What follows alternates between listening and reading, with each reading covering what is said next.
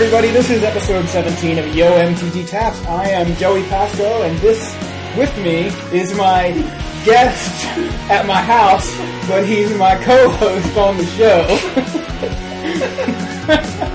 Big Head Joe Panuska, who happens to share my exact constructed rating. This, this, this, this, this thing over here. this thing in orange. This thing is known as the Big Head Joe. That's right. This is take two, by the way. That's right. folks. We, we've done re- this before. We recorded like 10 minutes and just kind of sat here. We were like, you know what? We should probably just. Start over. So, uh, we've wanted to welcome some new listeners. Any new listeners from Starkington Post or o2drop.com. We, uh, we are now featured on both of those websites. What's up? Pretty awesome. Yeah, pretty exciting for us.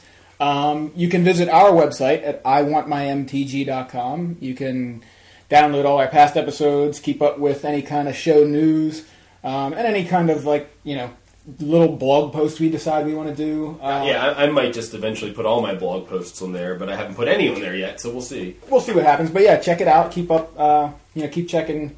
I want my MTG.com for any kind of cool updates. So um, Hope, hope some of you enjoyed the April Fool's Day joke. We said that we had an exclusive spoiler and that it was Mana Drain. And uh, just for the record, Mana Drain is not, as we know yet, being printed in Rise of the Eldrazi. I don't think the word drain comes up in the orb, so I'm pretty go. sure it doesn't check out.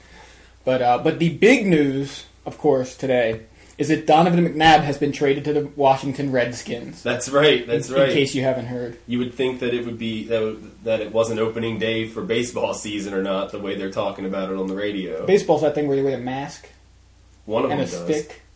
and one of the guys wears a mask. Another guy wears a stick. And the, and the guy standing in front of the guy with the mask has a stick in case the guy with the mask gets any ideas. Oh, got it, got it. You can whack him in the head. Right, right, right. So, um, you want to start off with some voicemails?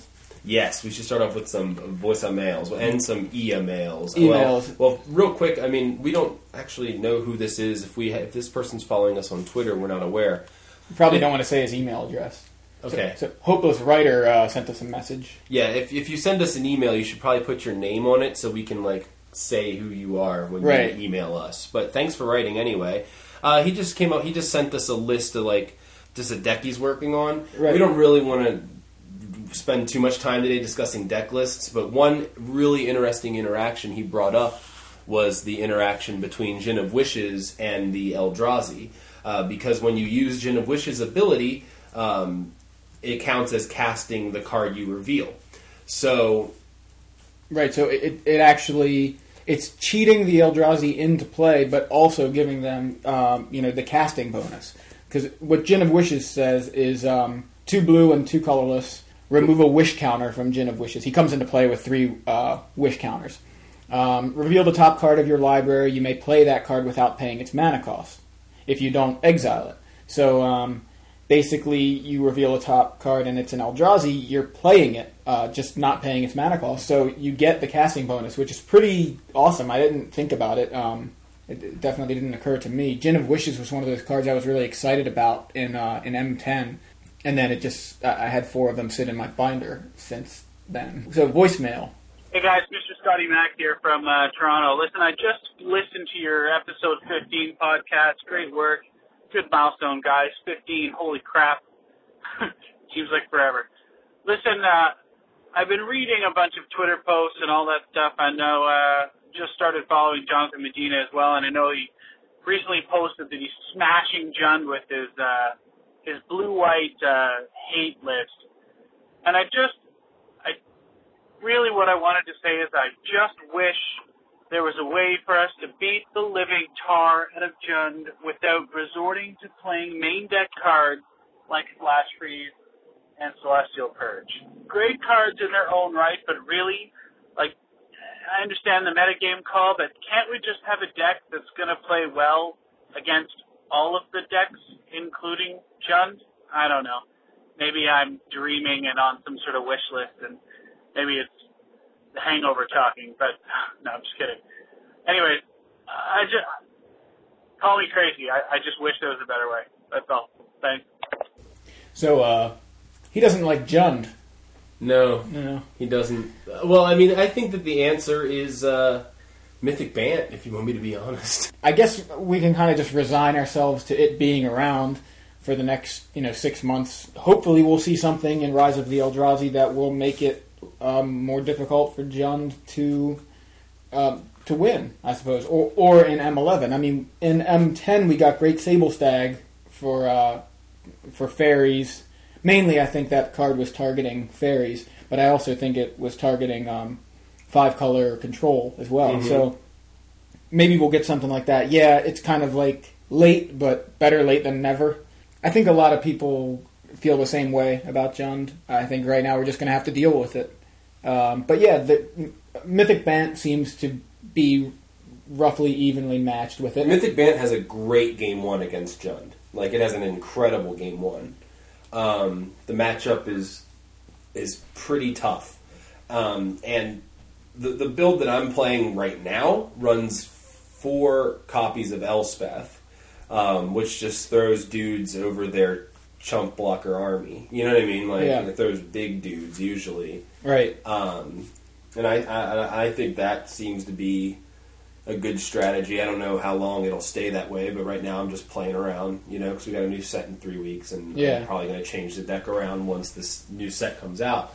But I'm still sticking with the Bant base unless I decide to go like cut a color. I'm not sure yet though. Right, Um, but for the moment, that's your plan. yeah, yeah. I mean it seems it seems good against Jund. Um, Yeah, I mean, Jund is just a really good deck, and I, great think deck. Blue White Control seems to have a decent matchup against it as well. At least uh, in my experience, it, it's not. I'm not going to say it's more than fifty percent, but it's at least a fair matchup. mhm. Um, if you play tight and you get the right cards, you can win. And I think you know, I guess that's just the best we can do right now. I mean, you can make an entire Jund hate deck like John Medina did, and then go to FNM and not see any Jund decks like John Medina apparently did, according to his Twitter. um, he he uh, you know he brought his Jund killer the Jund killer. yeah, over to uh, to FNM and didn't actually play against John. So, and that's the danger of building a deck that way, and kind of what Scott is saying. Um, Yeah, I mean, about- if, if you over prepare for like one specific archetype, you know that's the day that your luck's gonna Yeah. run out getting paired against that deck all day. You know, Right. like so that's the challenge. Like, if you don't want to play Jund, or even if you do want to play Jund, you need to be prepared against Jund primarily, but you also need to make sure your deck can play against other strategies. And uh, that's just that's the challenge of it. I well, the one thing that John did say was that you know he was like metagame be damned. I want to play. The, I, I just want to smash Jund every time I sit across from Yeah. him. So he was like, I don't care about results. I just like against other decks. Oh, right, right, right. He's like, I just want to like make Jund players cry. you know what I mean? Yeah, I'm just knocking all the Jund. here. I'm knocking all the Jund players out of the tournament, right?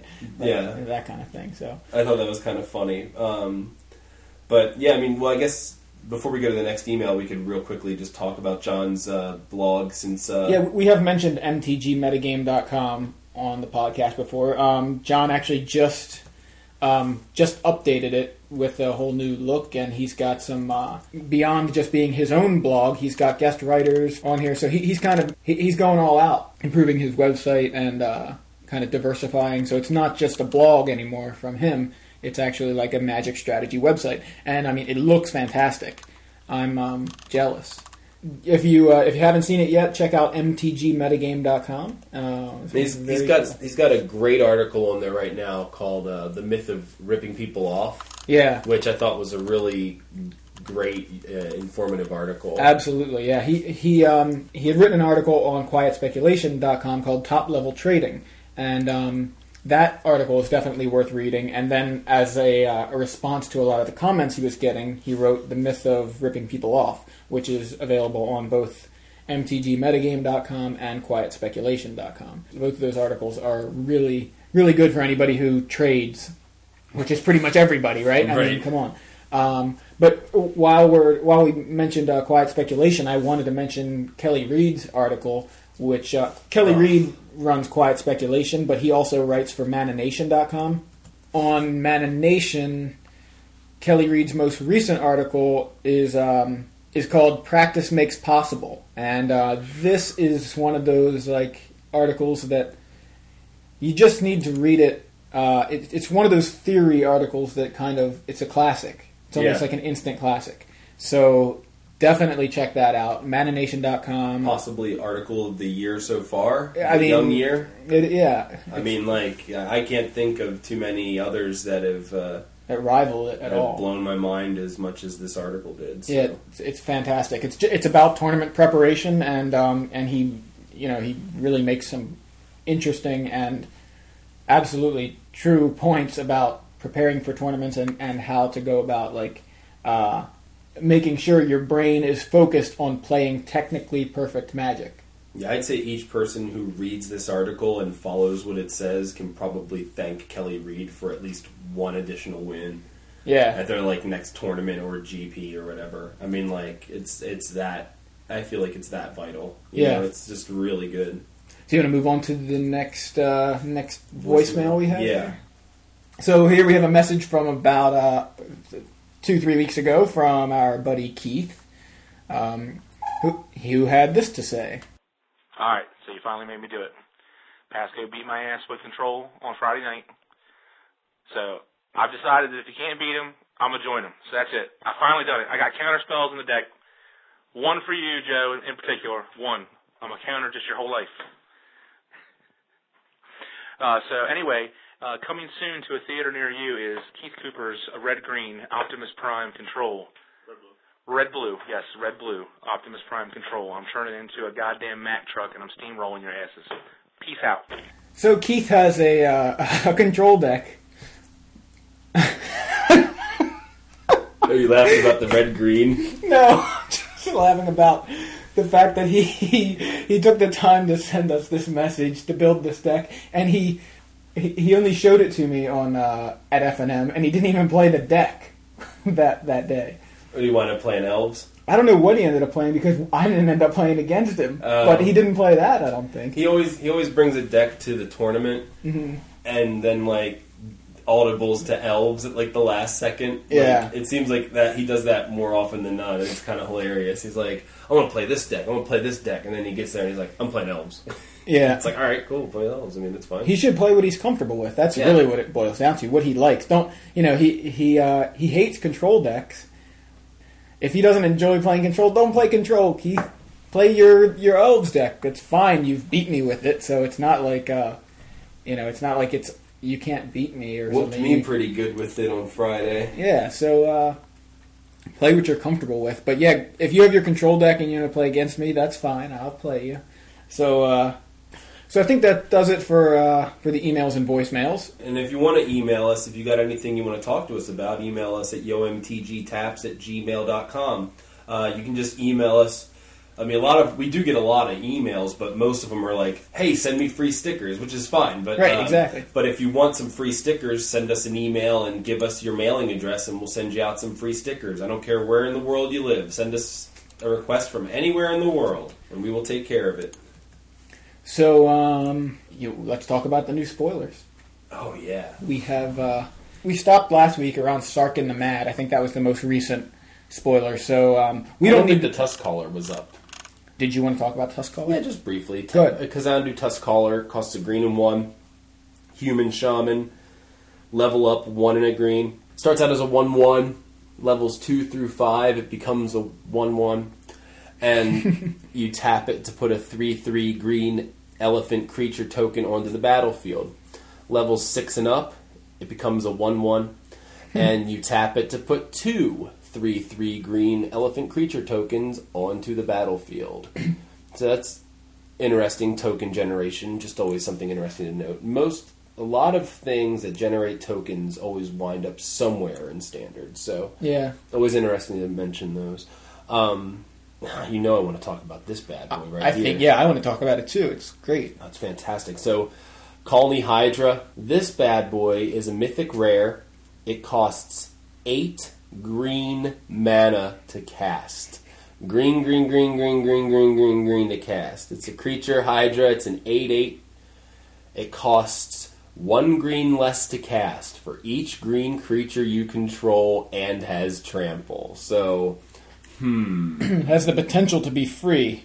Potentially free. This is what Mark Rosewater was talking about when he said, uh, There's an 8 8 trample creature that can That can- possibly be free or something like that. "Yeah, Be free to play. pretty beautiful." I mean, chances are if you've got eight green creatures on the on the battlefield, you're uh, winning anyway. So that's the drawback, you know, of it, or the, or not necessarily drawback, but it's the win more kind of thing. But really, more likely, you're going to end up having like you know, you, you play like a Llanowar elf, and then maybe the next turn you play, I don't know, uh, uh, maybe just a couple more elves or How that? something, or, uh, or how about that uh, elf that when you level it up, you can tap him for two green? Yeah, exactly. So you can um, turn one like Llanowar Elf, and then turn two uh, Joraga Treespeaker. Um, is a uh, a one one green elf druid for a green mana, and you can level him up for a green and a colorless. And when he's level one through four, you can tap it to add two green to your mana pool. So and it becomes a one two.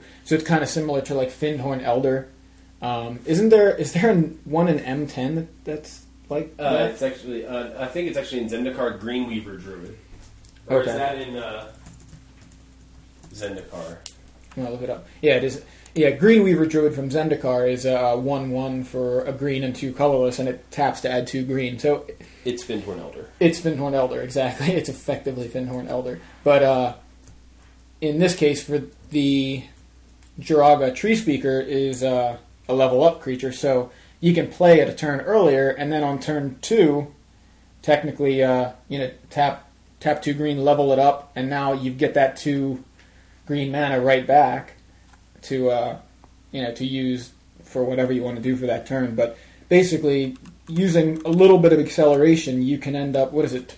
Turn one, you play that. Turn two, level it up, tap it, and play what like two elves or something. I don't know. Something like that. So you've got two green creatures on the battlefield. Turn three, you've got you drop a land. You've got three, four, five, six mana, and two green creatures.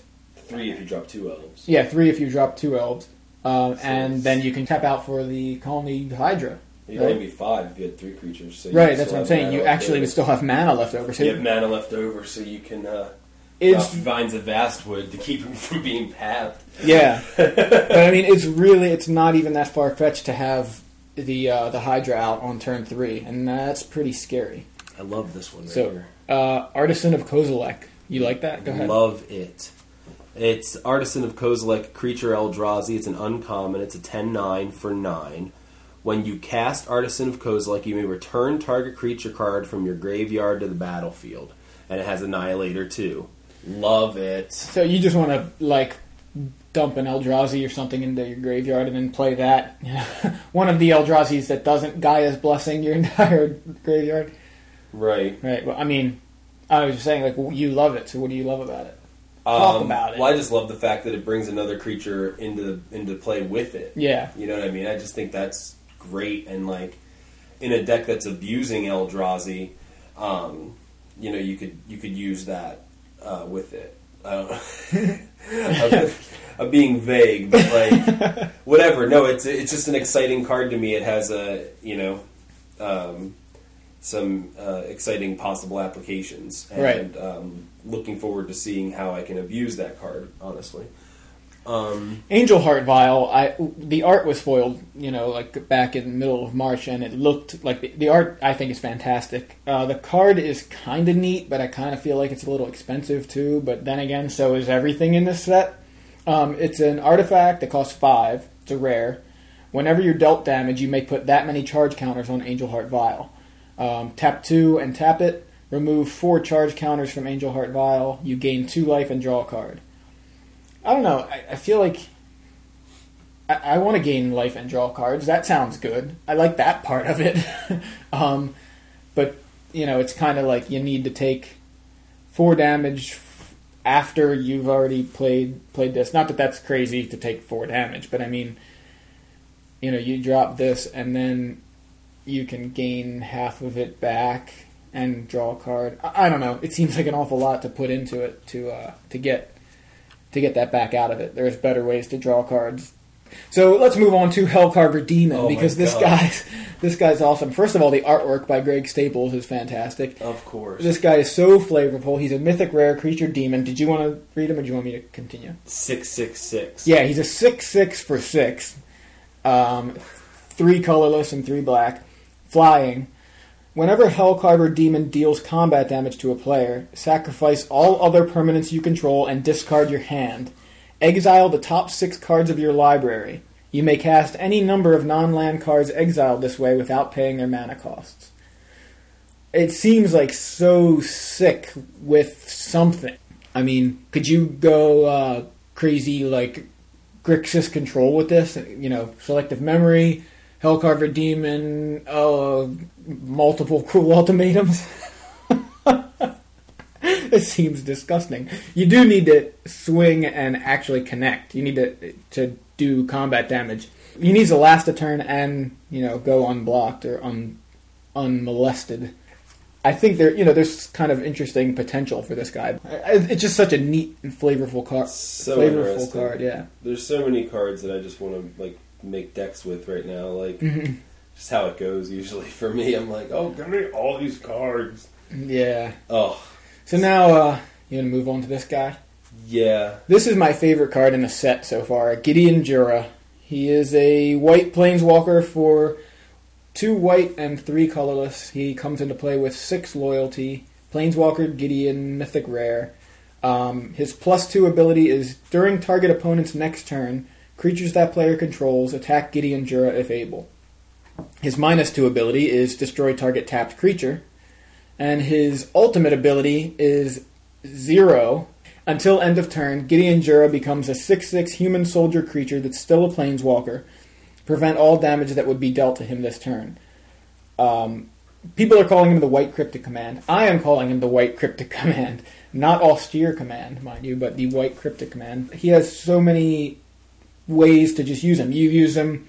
Somebody attacks you on, on their turn, you drop him and kill their creature. So he's removal. And he just sits there, too. I just killed you. You know, you swing with whatever, Rafiq or something. That's pretty terrible, but you know, uh, I drop Gideon and now I destroy your Rafiq.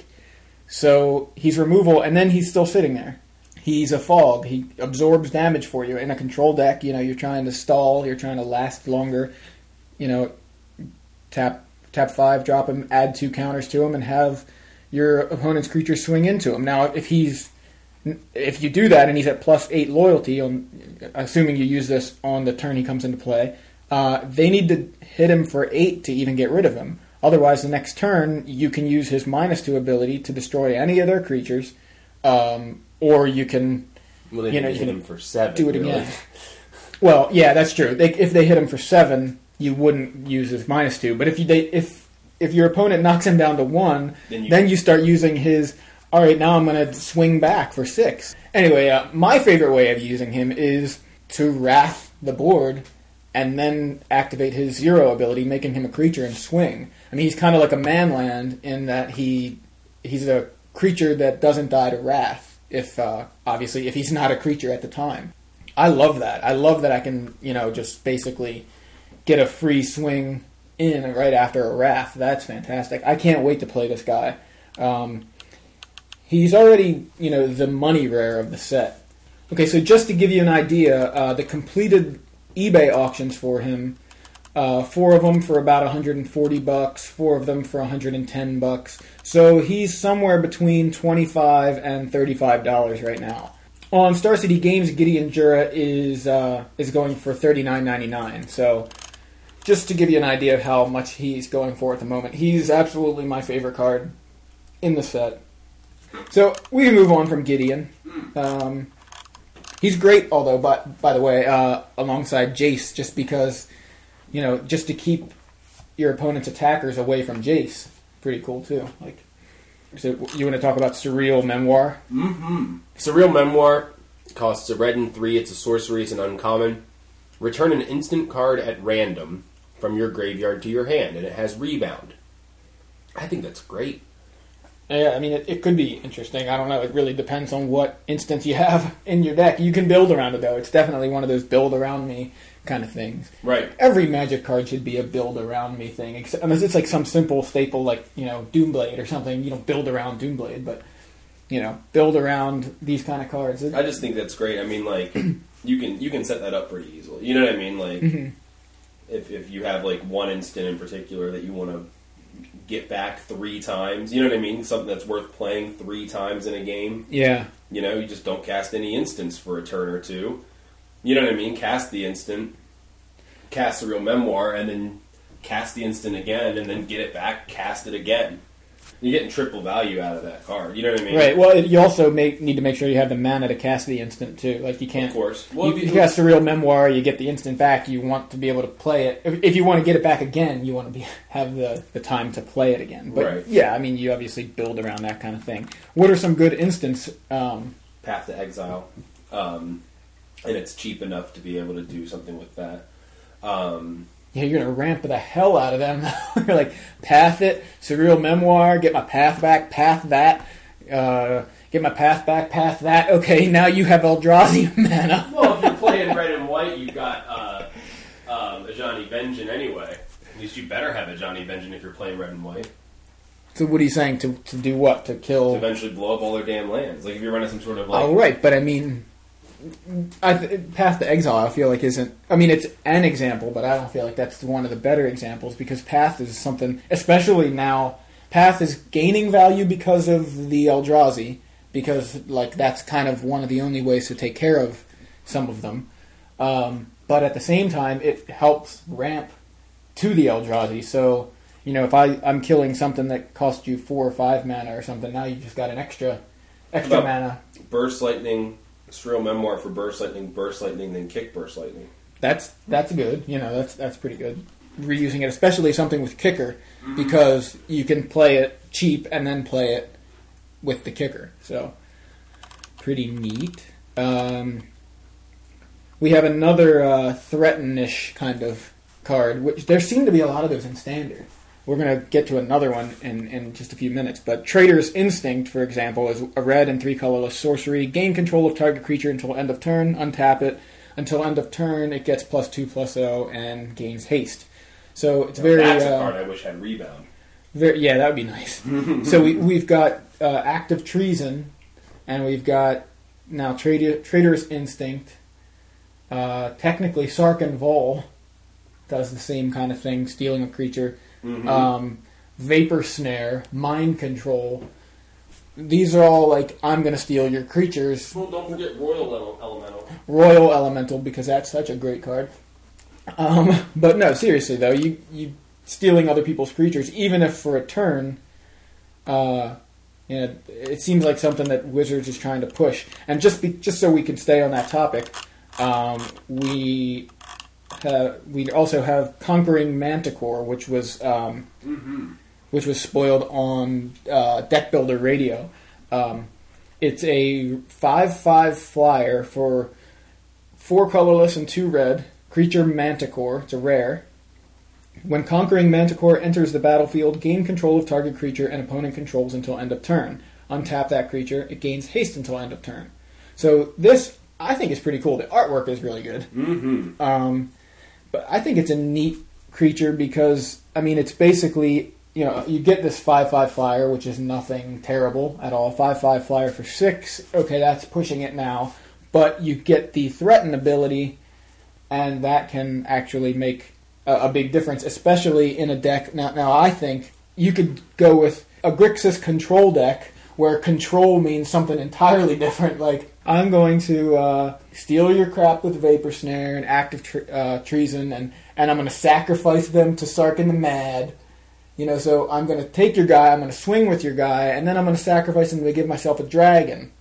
Or I keep mean- them with Bazaar Trader. Or yeah, bazaar trader kind of thing. I mean, who? It sounds like kind of like a uh, a Timmy deck.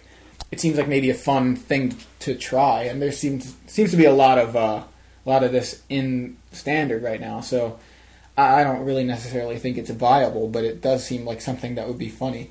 But good luck playing against another control deck, because then all your cards are dead. another one. I'm sorry, I didn't even remember this. A blue enchantment domestication. Two blue and two colorless enchantment aura. You control enchanted creature. At the beginning of your end step, if enchanted creature's power is four or greater, sacrifice domestication. So you can steal something small and just keep it. It's like a cheaper mind control for a lower power creature. But I don't know how good that would be exactly because when I play mind control, I want your Baneslayer. We already talked about Joraga Treespeaker near death mm-hmm. experience. Mm-hmm. Did you want to talk about that? So cool. Here's why they got rid of mana burn, near death experience, and cards like it. Three white and two mana of any color. It's an enchantment. It's a rare. At the beginning of your upkeep, if you have exactly one life, you win the game. Simple, elegant, flavorful. Read the flavor. The flavor text is fantastic. Yeah. Lands ravaged, cities in ruins, so many lives sacrificed, and yet there was no other word for it but victory. It's pretty cool. It's an awesome card. I think it's great. I The, mean, like, the artwork on it is uh, Gideon Jura and like standing in the middle of a battlefield where like just everything around him is dead. it's like a pile of Eldrazi. Yeah, it's like he just beat the hell out of some Eldrazi, which uh, hopefully actually happens in standard. Although I don't know how because none of the Eldrazi are less than like eight eight that we've seen. Yeah. He's beating up the Eldrazi spawn tokens or something. and if you have uh, five permanents and Gideon, and someone swings with uh, Emrakul, yeah, you're. you're uh, not going to have him to block with anyway. That's true. So, Kargan Dragon Lord was previewed by Top Decks uh, by Michael Flores on Top Decks on the uh, the mothership. Uh, it costs two red. It's a creature, human warrior, mythic rare, awesome art by Jason Chan, the same guy who did Jace the Mind Sculptor, and other awesome pieces. This is one of the better level up creatures. Uh, it's a two-two for two red, as we mentioned. A level up is one red. Level 4 through 7, it's a flying 4 4. And level 8 and higher, it's a flying trample 8 8 with fire breathing, which is one red Kargan Dragon Lord gets plus 1 plus 0 until end of turn. I think that's really neat. Love it. I love it too. Uh, we have been ragging on the level up thing, and I think what it really comes down to is that we've seen Figure of Destiny, and Figure of Destiny kind of had level up, but it was instant speed. And so we all have this idea of what level up should be, you know, should in quotes, um, because of Figure of Destiny, and we were kind of spoiled. And so now when we see level up and it's sorcery speed, it's almost like a disappointment because of what our expectations for level up were. If there, if Figure of Destiny hadn't been printed, I I think people would like the levelers a lot more. But uh, they're growing on me. We don't have Figure of Destiny in standard, so it's kind of a moot point. We can't really. It's not like we can compare them side by side in the same format. In extended, you can, and Figure Destiny wins. I think, honestly, I think the levelers are great. Um, and here's my advice to anyone who plays in pre-releases or release events or any limited events um, with Rise of the Eldrazi, uh, especially like ones that happen soon after the set is released. I think the people who go into this set with an open mind and who aren't idealistic about how they wish the cards would have been and look at the set with an open mind, those are the people who are going to succeed in those tournaments. If the mechanic didn't work, it wouldn't have made it this far. right. So- Aaron Forsythe tweeted something very similar. Right. he said, "Let me know when you've thought about it as much as we have." Uh, you know, and that's a good point. So I think really, I was disappointed with them, but I, I guess I see their potential. That's my my stance on them. Like, do I think they're good? I don't know, but do I think they have potential to be good? Absolutely. So we'll, have to see what happens. Uh, I'm going to reserve judgment, I guess, on them, but. The fact is that we just kind of were spoiled with Figure of Destiny, and I think that's kind of colored everybody's opinion of the level levelers.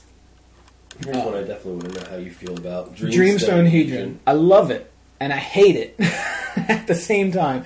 Dreamstone Hedron is an uncommon artifact for six colorless. Uh, you can tap it to add three to your mana pool. You can tap three and tap it and sacrifice Dreamstone Hedron to draw three cards. It's uh, literally, well, almost literally, three Mind Stones stapled together. Kind of like Mind Stone was a two casting cost artifact that could add one colorless to your mana pool, and you could sacrifice it to draw a card. So this Tap is one and sack. yeah, Yeah. tap one and sack it to draw a card. So it was um very similar. Like this is basically the same thing times three. Being that it's six mana, it kind of defeats the purpose. the The point of Mind Stone usually was to ramp up. But if you're already at six mana, yes, if you're ramping higher, you, if you're ramping to Eldrazi, I can absolutely see the the appeal of this because you play it and the next turn, you know, supposedly, let's say you just hit land drops and you're on six, turn six and you tap out and you play Dreamstone Hedron. Now you've got three mana to do something. Depending on what else is in your deck, you might be able to uh, to play something. You could play um, an Everlasting Chalice. On right? turn, you could Or play ever, everlasting ever chalice, flowing, ever- ever flowing chalice. Flowing everlasting gobstopper on turn two. play a Jace on turn three. Um, play something else like Wrath on turn four, Hedron on turn five, Iona on turn six. Right. I mean, you can definitely use it to ramp pretty well. It just seems like. Uh, I guess it depends. You can maybe play one in a deck or something. I can't see that many being played, but it really depends on the mana curve of your deck. If you're ramping that high, then sure. But and, and I could see it in, in something like blue white control because it, blue white control can make use of that three colorless mana. It wouldn't be work very well in something like uh, Grixis control because you need those the three colors uh, to, to get like a work well exactly with Grixis control. So ever yeah. flowing chalice is pretty bad in that deck because Cruel Ultimatum is uh, uncastable with chalice and Dreamstone Hedron. Right. But uh, the one thing that bothers me is I really don't like the art on this. Now, something with really good art is uh, Momentous Fall, and it happens to be a really good card. This is my favorite card in the set. yeah, this is up there in mine, but go ahead. Momentous Fall is two green and two more. It's an instant. It's a rare. As an additional cost to cast Momentous Fall, sacrifice a creature. You draw cards equal to the sacrificed creature's power. Then you gain life equal to its toughness at instant speed. Yeah. In green, where, like, well, goodbye, color pie. It was Well, nice to know. the thing you. is, you're sacrificing a creature. It reminds me of Fecundity a little bit, which was uh, Yeah, but I mean, like somebody mentioned greater good, and I don't even know what the hell that does. Well, but- Fecundity is an, uh, an enchantment from uh, originally from Urza's Saga, and it's whenever a creature is put into a graveyard from play, that creature's controller may draw a card. Um, Greater Good is uh, was originally in Saga as well, and it costs the same as Momentous Fall, uh, two green and two more. It's an enchantment. You can sacrifice a creature to draw cards equal to a sacrificed creature's power, then discard three cards.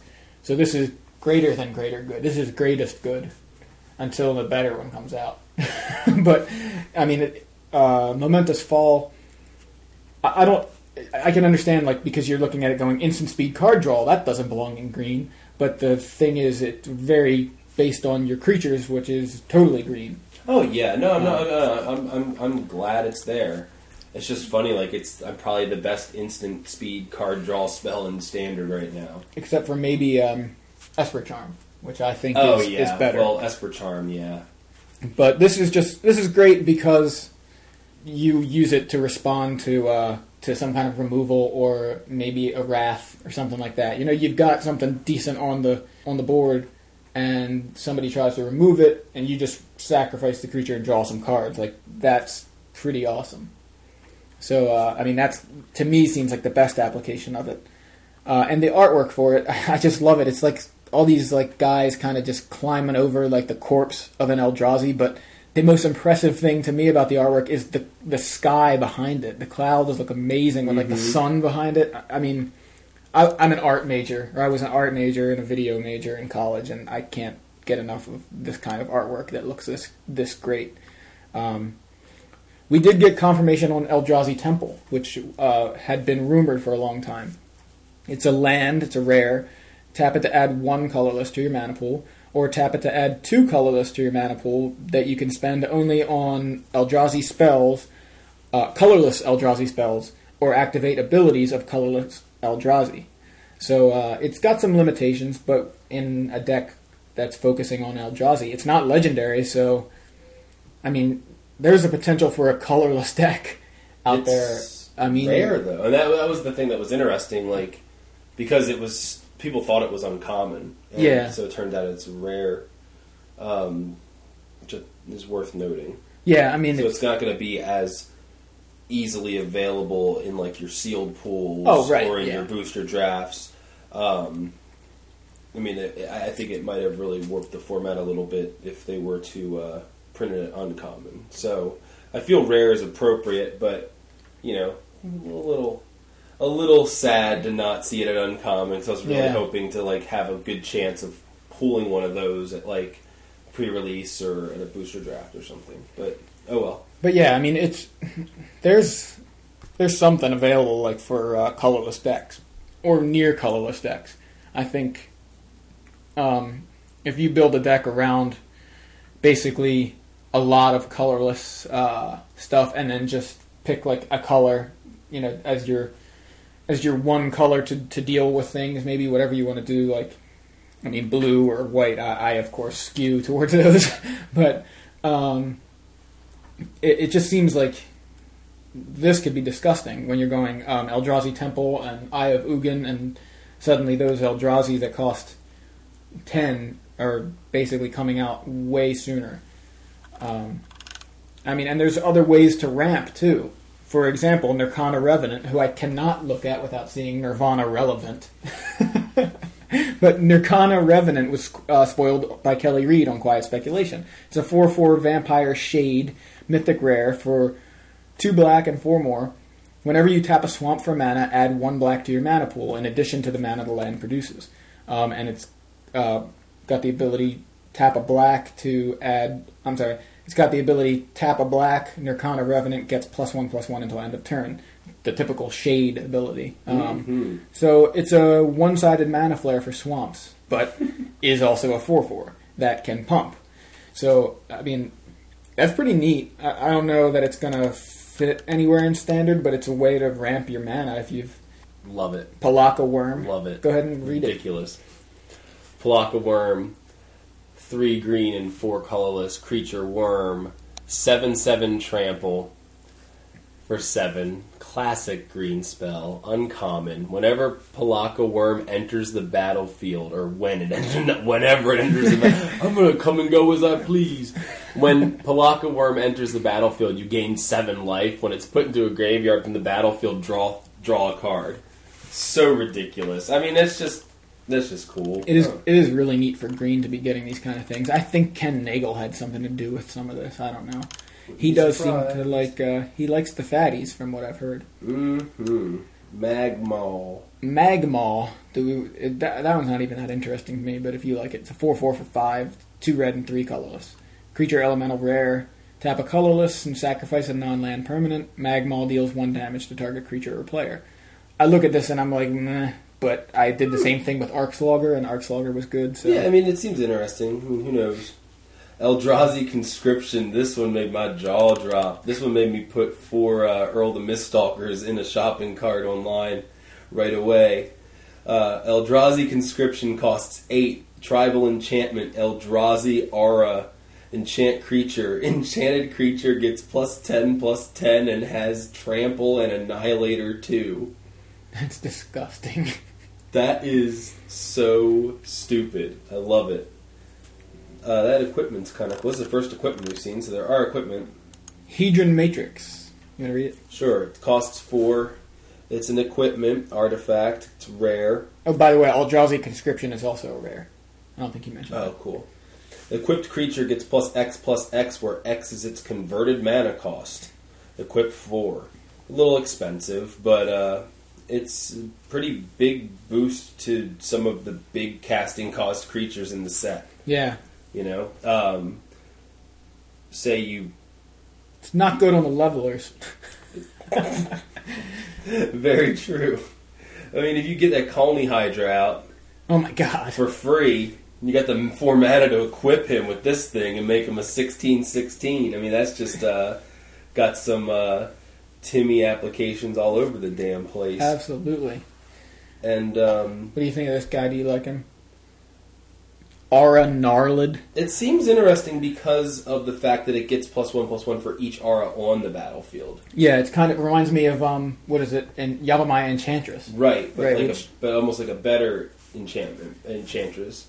So yeah, I mean it's a Yavimaya Enchantress, except it also has the additional ability of creatures with power less than Aura Gnarlid's power can't block it. So it's got the uh, kind of can't be chump blocked kind of uh, ability, which is pretty relevant. I mean, right now I can tell you right now, like Martial Coup is something that I use, and I'm like, because I can sit and chump block all day, but can't chump block this guy. Um, I can't even gang block him because they all have less power than he would. Mm-hmm. So, um, and he's a common, so he'll uh, he'll be around in limited if we see uh, enchantments and auras. Well, we've Uh, seen a lot of Actually, this is this is for auras, not just enchantments. That I Not totally was thinking right. just enchantments. Wow, so they need to be auras. I see. I'm thinking like this is a strict upgrade from Yavimaya Enchantress, but it's actually not necessarily.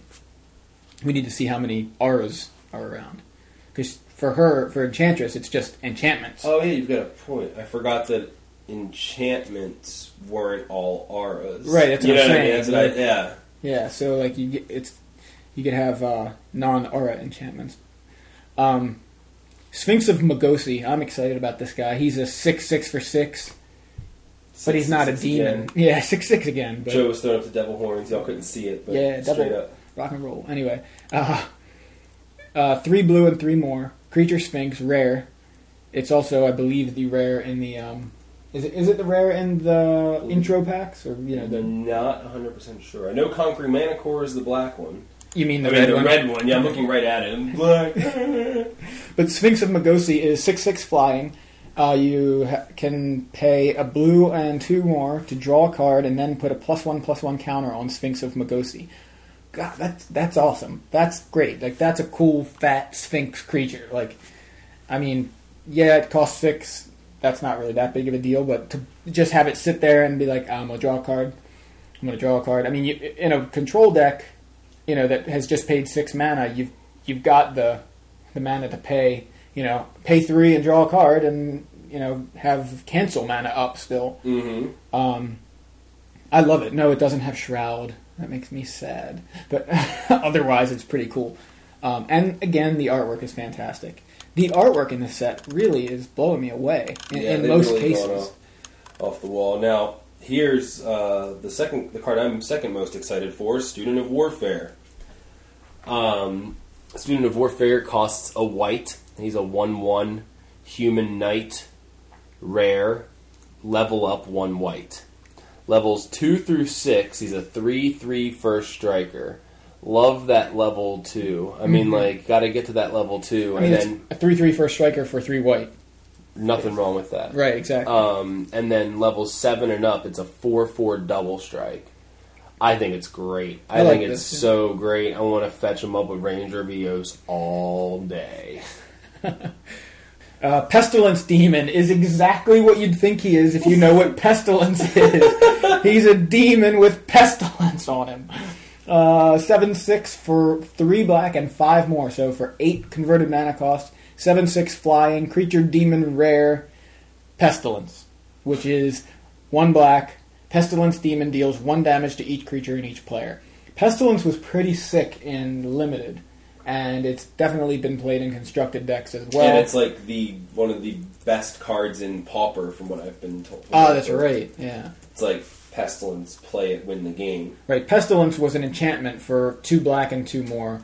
And uh, at the end of turn, if there were no creatures in play, you had to sacrifice it. But it had that ability tap a black, Pestilence deals one damage to each creature and each player. So basically, you can just keep the board clear. With Pestilence, once you cleared the board, you had to sacrifice it. But with Pestilence Demon, you have the option to just deal, you know, say five damage to everything if necessary. Um, except Baneslayer Angel. I was just thinking, oh, you can kill Baneslayers. No, you can't. it's like they make these demons to deliberately like make Baneslayer Angel better. It's like you think you get nope, no, you can't. like oh, I Oh, can clear the board sorry, except for killing Baneslayer Angel. Where's the um? where's the uh, flash guy? Affa Guard Hound is a white and two creature hound. It's got flash. It's a two-two uncommon. When Affa Guard Hound enters the battlefield, target creature gets plus O plus three until end of turn. Neat little combat trick and a two-two body to boot. Oh, the, So, where'd uh, that where'd that guy go? That new leveler. All right, so we've got uh, you talk about Keening Stone first, or? Uh, yeah, go ahead and talk about Keening Stone. Yeah, so this one was just spoiled today. Mark Rosewater was playing a game where it was like he gave us the amount of letters and the number of words, and we had to uh, guess the name every time we got a letter right. He filled it in until we got it right. Anyway, it's Keening Stone, and uh, this would be really exciting to me a year ago, but now I'm just kind of blah about it. Uh, it costs six. It's a rare artifact. Tap five and tap it. Target player puts the top X cards of his or her library into his or her graveyard, where X is the number of cards in that player's graveyard. Would be awesome if there weren't um, Gaea's Blessing 12 Eldrazi's. Gaea's Blessings legal per deck Yeah. in standard. Um, but otherwise, it's interesting. It's it's another way to enable the standard dredge deck if you really if you for some reason can't win by turn six with that deck.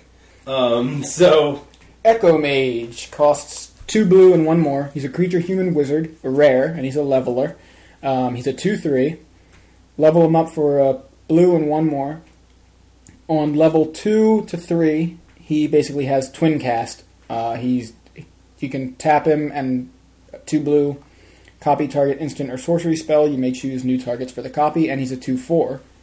And then level 4 and higher, you can do the same thing, except you copy the. Uh, for the same cost of tapping him and two blue, you can copy target instant or sorcery spell twice.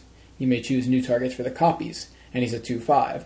So uh, that's kind of interesting. I I don't know. Like it's a twin cast on legs, so I, I really don't know where he's playable right now. But it's neat that to have a twin cast on legs. Really, I mean.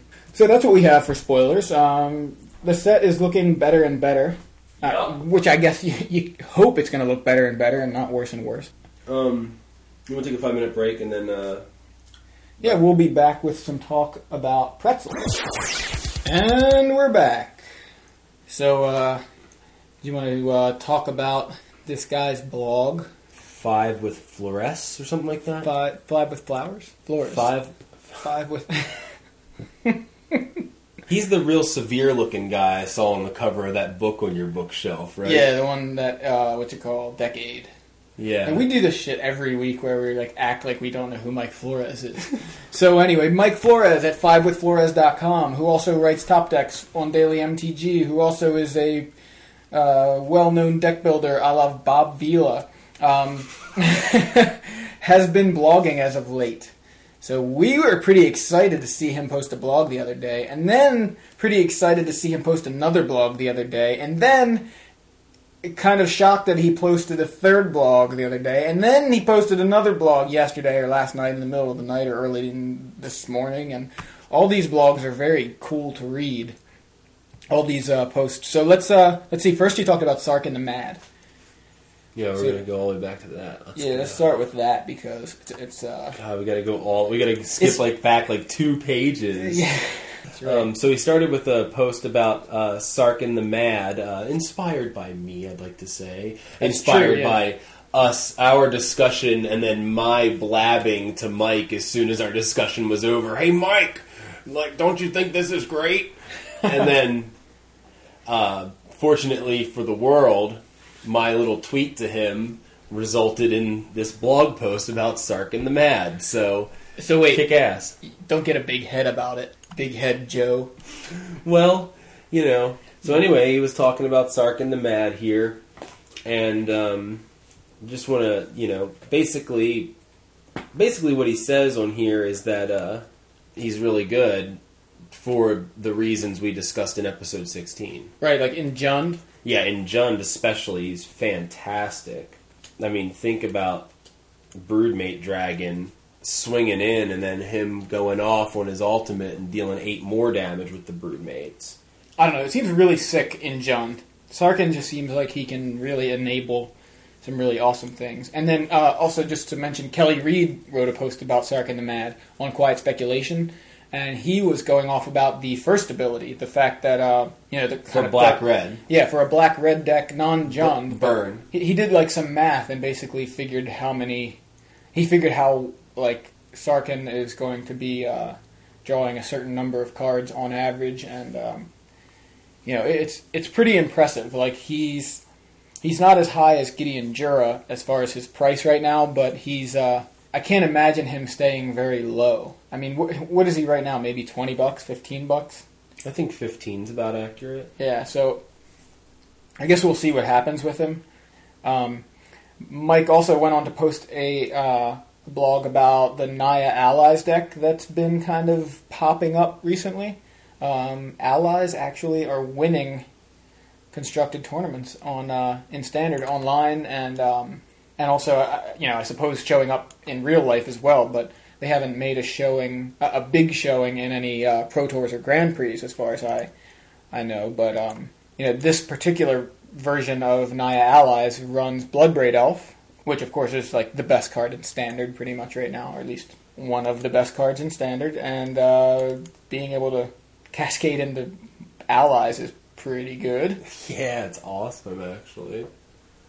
I think the uh, cascade into Akoum Battle Singer is kind of sick. What does the Battle Singer do? It's the one that uh, gives allies plus one plus zero in haste until end of turn.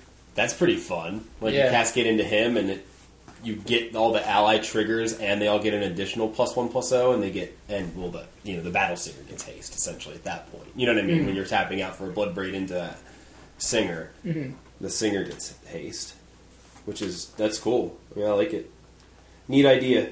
Um, Mike did an extremely detailed blog on the card Gelatinous Genesis. Um, and thanks for Mike Flores writing essays about cards other people have just kind of looked at and went, man, that's neat, and like moved on. Like us, yeah. Yeah. Especially like me, I was like, eh, neat, ooze, whatever. But Thank, thanks for people like Mike for making us think harder about stuff we otherwise wouldn't. Yeah, absolutely. Like doing the actual math and showing like the comparison to something else. Like what he did was basically break down at each mana cost what gelatin- gelatinous genesis does and how that compares to other things at the same mana cost. So you know he starts off with like uh, comparing it to. Um, Grizzly Fate. yeah, well, it starts Well, off it starts at three. three mana because it's useless below three mana. It actually does nothing. Um, but at three mana, it's kind of like a pick knight or pike knight. I don't know without the cantripness, as Mike says, um, which you know isn't really that great. But uh, then at five mana, because it has you have to go up by multiples of two. Um, because you know the, due to the casting cost of gelatinous genesis gosh that's a tongue twister um, so at five mana it's kind of like grizzly fate um, or you know he compares it to turn timber ranger a little bit but turn timber ranger seems a little better um, or, or even uh, bestial menace it, you know obviously is better as well but the, the impressive thing about gelatinous genesis is that it's uh, it's versatile you can play it at three you can't do that with Is, is, is Gelatinous Genesis what happens when you throw napalm on Phil Collins? at seven mana, gelatinous genesis, uh, you know, starts becoming a lot more impressive. You know, being putting three three threes on the uh, on the board. So um, at nine mana, comparable to you know Iona. That that's what Mike compares it to, which to me seems about right. It's the probably the best nine mana spell in standard. How, how, what does it do with nine mana? It puts like sixteen power worth on the board, like four four fours. So uh, and then uh, all the way up to eleven mana, and compares it to Ulamog the Infinite Gyre. Did you see that? Yeah, the I- I- pronunciation. I, put a little pronunciation key in there because we pronounced it wrong last week. Anyway, definitely check that out. So yeah, Mike basically does the math for us. So go to fivewithflores.com and read that. He also did a blog on my buddy Gideon Jura. Mike doesn't seem so high on him, you know, compared you know compared to how high I am on this card. But um, you know, he, he he's obviously it's not like he's unimpressed with him. But did you didn't you have something to say about this earlier, Joe? Did I? I don't know. You brought it up earlier. Um, I think you were mainly kind of surprised that Mike wasn't as high on him as we were, because basically Mike's uh, kind of what is it? His ratings. Um, Yeah, his snap judgment rating. He said if there was a rating between role player and staple, he would have put Gideon in between those two. Um, but I think that, I mean, for any control based deck, I mean, and even like it's good in an aggro deck too because I it's kind of like aggro on aggro. You know yeah, what I mean? You kind of like a sleep. yeah, exactly. I mean, and think it's in white, so you don't actually have to play blue. You could play something like I don't know, white weenie, and then have your opponent tap out. And, It's actually uh, what I'm like. I think the most excited about, for yeah. is Gideon with white weenie. I think the um, the big thing is everybody's uh, You have to remember he's a soldier. yeah, and that that's actually relevant to soldier decks. Mm-hmm. So um, interesting. I didn't even think about that, but that's because I'm not looking at soldier uh, interactions. Right. Well, I mean, I'm barely looking at them, But you know, did notice, But, I yeah. was like, well, that's something to keep in mind. You Yeah. know, it is a soldier. So if there's a soldier So yeah. card that goes well with it, then So Mike compares Gideon to Baneslayer Angel due to the casting costs, because obviously identical casting costs, and I, I think that tends to be what a lot of people might do. Um, and this is what we were talking about before in the car, and I think I stopped us from continuing because we didn't want to exhaust it and forget about it for the podcast, which we almost just did. right. Um, but the thing with Gideon, okay, he costs the same as Baneslayer Angel, and yes, as a as a creature, he's not as good. Baneslayer Angel's pretty ridiculous, as everybody knows. But um, a- and, I think people's opinions of five mana spells are entirely different, especially in white because of Baneslayer Angel. Mhm. Um, but my my uh, response to that is that Gideon doesn't die to a number of the things that Baneslayer does die to. Um, you know, Gideon. Firstly, if you haven't activated his his ultimate, his zero ability, you know he doesn't die to any creature removal. Um, if you have, he only dies to instant speed creature removal. And you know, of course, this is the same stuff that Baneslayer could die to. Although he does not die to instant speed burn, um, which Baneslayer does. And of course, it's great when somebody double lightning bolts your Baneslayer Angel because that's a pretty decent trade, I think. You know, but still, uh, Gideon doesn't die to double bolt because all the damage dealt to him is prevented. I said he doesn't die to double bolt. He only doesn't die to double bolt when he's a creature. He die, he dies to double bolt just fine otherwise, but so does Baneslayer Angel. So uh, you know, he seems a little more resilient, or or uh, just he's less. He, there's less that affects him. And as far as like something like Oblivion Ring, which can kill planeswalkers, you know, Baneslayer Angel is susceptible to that just as well. There are a lot more spells out there that affect Baneslayer than affect Gideon, so he's he's stronger in that sense, and um, and he's got you know these other kind of abilities. He's got the ability to survive a wrath because you just don't turn him into a creature ahead of time. And um, obviously, Baneslayer Angel's good, and I'm not trying to say he's better than Baneslayer Angel exactly, but I'm just saying he's got uh, more versatility than Baneslayer. Um, Baneslayer may win you more games that you shouldn't ever win than Gideon does because he may just end up being a fog for a turn, and that turn may not be enough. Where Baneslayer might drop, and if they can't deal with it, you start gaining life. You know, or they're not going to attack into you, and that's a fog for the turn. Plus, you have a five-five. You know, I can see Baneslayer obviously being uh, being better in plenty of situations, but I just I, I think Gideon's really fantastic, and I, I kind of think I have a higher opinion of him than Mike does. I understand Mike's argument with the life link, the life swing there, but like if you think about it in a way, once the Baneslayer's sideways, that life swing is being made up for, but at the same time, this guy kind of makes up for it. The way I'm looking at it is you've got five mana for flying, first strike, life link. The ability on uh, the prevent all damage ability is like protection from demons. Oh, so you're like comparing like okay, the first strike like there's is, so is many like- keyword abilities. Like you know what I mean? Like this thing has a, a lot of things that it does. So you're saying like, okay, trade you first strike for the ability to make your guys all attack me, and I'll trade you lifelink for the ability to destroy a tapped creature, and I'll trade you the protection from demons and dragons for uh, the ability to have this guy have protection from damage, you know, something like that. So, I I mean, is that kind of what you mean? Yeah. No It's way. interesting, yeah. I mean, it's kind of interesting the little trade-offs. I mean, like, yeah, there are different abilities, but there are a lot of them, and I think that all of Gideon's are relevant and significant. And yeah, it's definitely about context too. Sure, exactly. I, th- I think I think this this this cat will find a home in a lot of decks, uh, including my own. Honestly, like, I just want to team him up with Elspeth and throw him in the air. Yeah, that's pretty funny. Once Gideon's out for a turn, then you're throwing You've him got into two air. chump blockers to prevent counters from being removed from Uh, him. yeah, that's a good call too. You Being know? able to like you know, sit, uh, stick an Elspeth and make a creature two turns in a row. So you've got two guys and drop Gideon and then, you know, turn six. Make them all him, attack. Make or- him a creature. Yeah, make them all attack you their next turn. So they tap out. Right. You got the two chump blockers if necessary, or you Right. let his counters drop a little, and then you can Throw him in the air. throw him in the air with Elspeth, or uh, or if there's no reason to throw him in the air, just turn him sideways and throw one of the tokens in the air. and Yeah, something like survive. you know.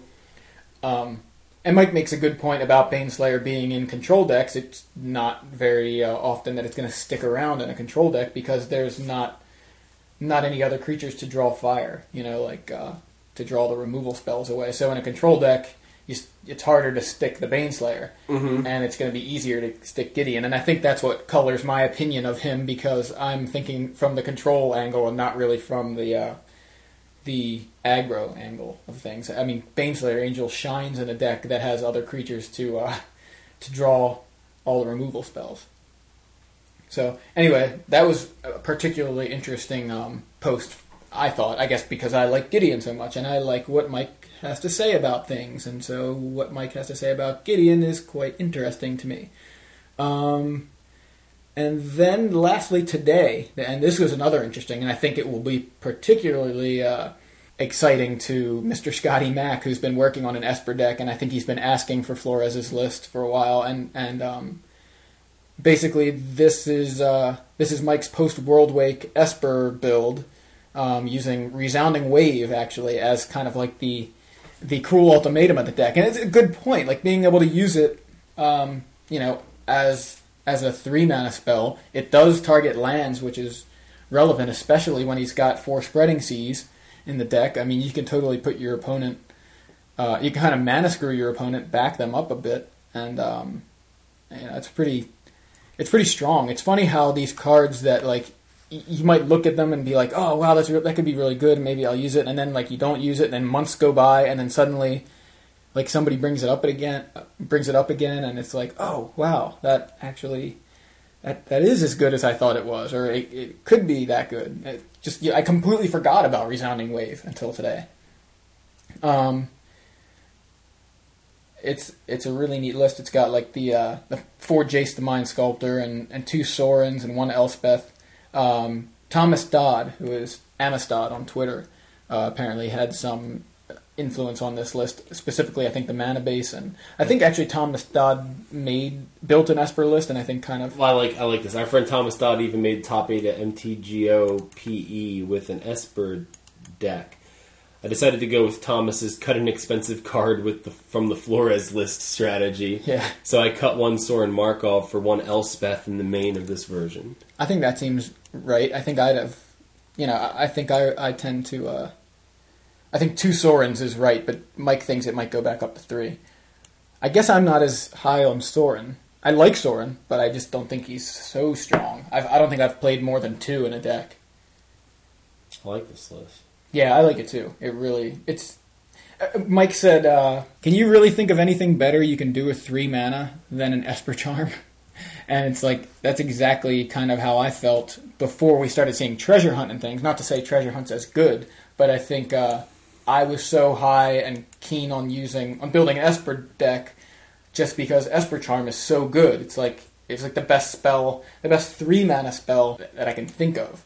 So, uh, but I, I tended to um, I tend to go towards mana consistency. So being being able to cut black because I felt like what Esper Charm does, I can kind of get um, I can get the some of the advantages of Esper Charm out of uh, Treasure Hunt and Jace and Halimar Depths and things like that. So I felt like Esper Charm was fantastic before Worldwake, and now it's kind of got some competition. And for me, I didn't want to just play black just to be able to play Esper Charm. I, I thought like it was more. I, I felt more comfortable going with just blue white and then sticking with the treasure hunt kind of uh, strategy with along with Jace and Halimar Depths to get my card advantage and card quality and things. So, um, but yeah, this list is still really exciting. So yeah, definitely check out Mike's recent blogs, fivewithflores.com. Uh, we will link it in the show notes as always. and uh, check out Mike's podcast on Top Eight Magic, where he uh, where he and BDM podcast. They've been posting more and more podcasts recently too, which is pretty awesome. I haven't even listened to the most recent ones yet. Um, so thanks everybody for listening. To uh, if you want to contact us, we're yomtgtaps at gmail.com. You can check out our website at iwantmymtg.com. You can get past episodes there. You can also get the past episodes at uh, mtgcast.com. Um, we are now available also on the StarkingtonPost.com and o2drop.com. That's zero2drop.com. That's right, no hyphen, just hype. Damn Um, right. And uh, check out Mike's blog at fivewithflores.com, the podcast at top8magic.com. And remember, next month the party's at the Wingate. That's right, GPDC, Wingate Hotel. Uh, it sounds like everybody is staying at the Wingate. I wonder that the other hotel has anybody staying in it. But um, yeah, we'll be there. Uh, a lot of people will be there. It sounds like Party is at the Wingate. that's right. Um, Keep telling yourselves that. You can uh, follow us on Twitter at YoMTGTaps. You can follow me on Twitter at Affinity for Blue. You can um, check out our Facebook group. Just search for YoMTGTaps. You, You can, can- find us on YouTube at uh, youtube.com slash YoMTGTaps. So, uh, yeah, thanks for listening. Party on, Garth. Party on, Wayne. I've seen all the episodes. I know all the secret codes to where I go. I don't need roads.